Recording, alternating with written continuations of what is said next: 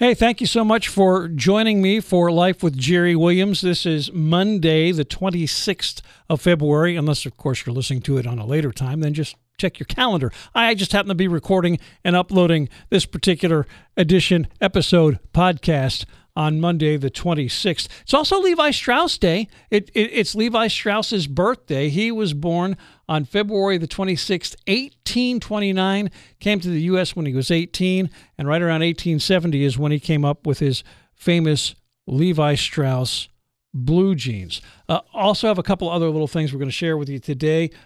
Mom, we're on to you. Those snacks you've been hiding away. going to tell you about a report on that. A tremendous example of kindness from a little sixth grade girl for her teacher. And a new movie they're making that when I first heard about it, I thought, yeah, that's all coming up. When I first saw this, I thought, you have to be joking. Or perhaps Hollywood has finally reached the bottom of the barrel when it comes to story ideas. And, and you're going to feel the same way, I betcha, when I tell you what this is about. They're making a movie based on the Flaming Hot Cheetos flavor and they're calling it Flamin' Hot. See, ridiculous, right? Well, you, you read on a little further, and it, it actually sounds like a pretty cool story, a, a, an underdog story, a come from behind, a, a hard work pays off kind of story. There's a guy, Robert Montanez. He was a janitor at a Frito Lay's plant in Southern California back in 1976. And one day at the plant, there was some kind of a mistake on the assembly line. A whole batch of Cheetos didn't get the cheese powder on it. So Montanez took them home.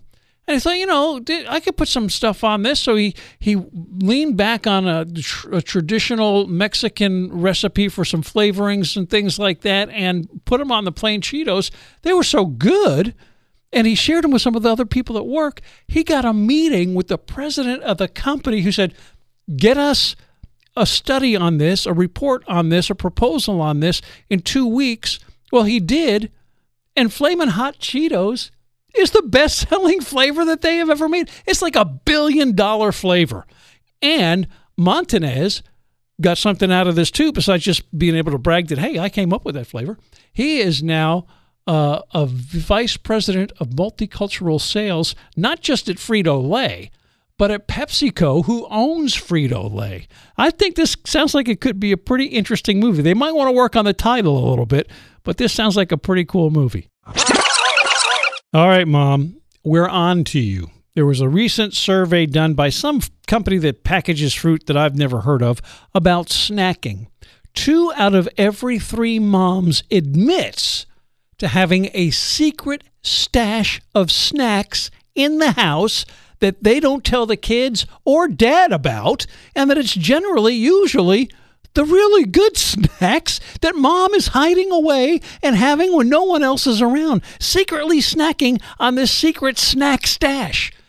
The top categories of snacks for moms, at least moms 21 to 45, chips, then candy, then cookies, Fruits and veggies come in at fourth, so that's not too terrible bad, I guess. Nuts, popcorn, crackers, ice cream. I would have thought ice cream maybe would have been a little higher on the list.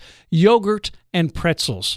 Mom, we are on to you, and we're going through the cupboards to find that stash of secret snacks as soon as everybody gets home. On Friday, I posted some pictures on my Instagram account, and today I'm going to put them up on my Facebook, facebook.com slash Jerry Williams Media Cookie Boss Live brought by the Girl Scout cookies on Friday. Oh, is it Friday isn't a cool enough thing in and of itself. When you add Girl Scout cookies on top of that, it's tremendous. Now, she had a goal, I think of was like 3,000 boxes.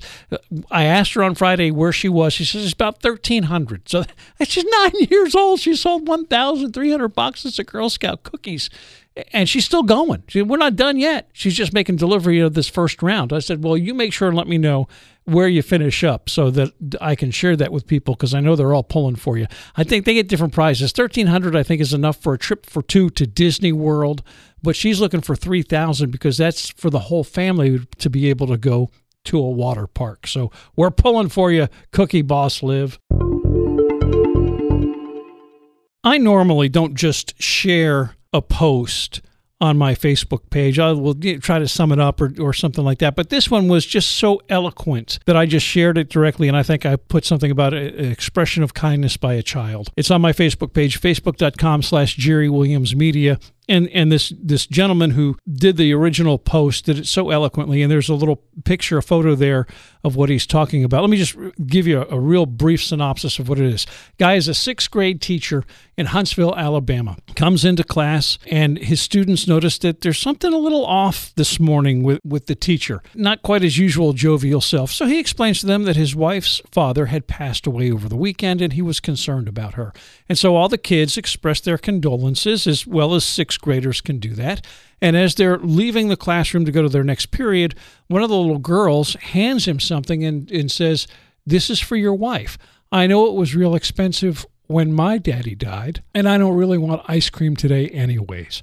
And she had given him a little note and three quarters that she had brought to school to buy ice cream that day. It's much more eloquent the way the teacher puts it. Again, it's on my Facebook page.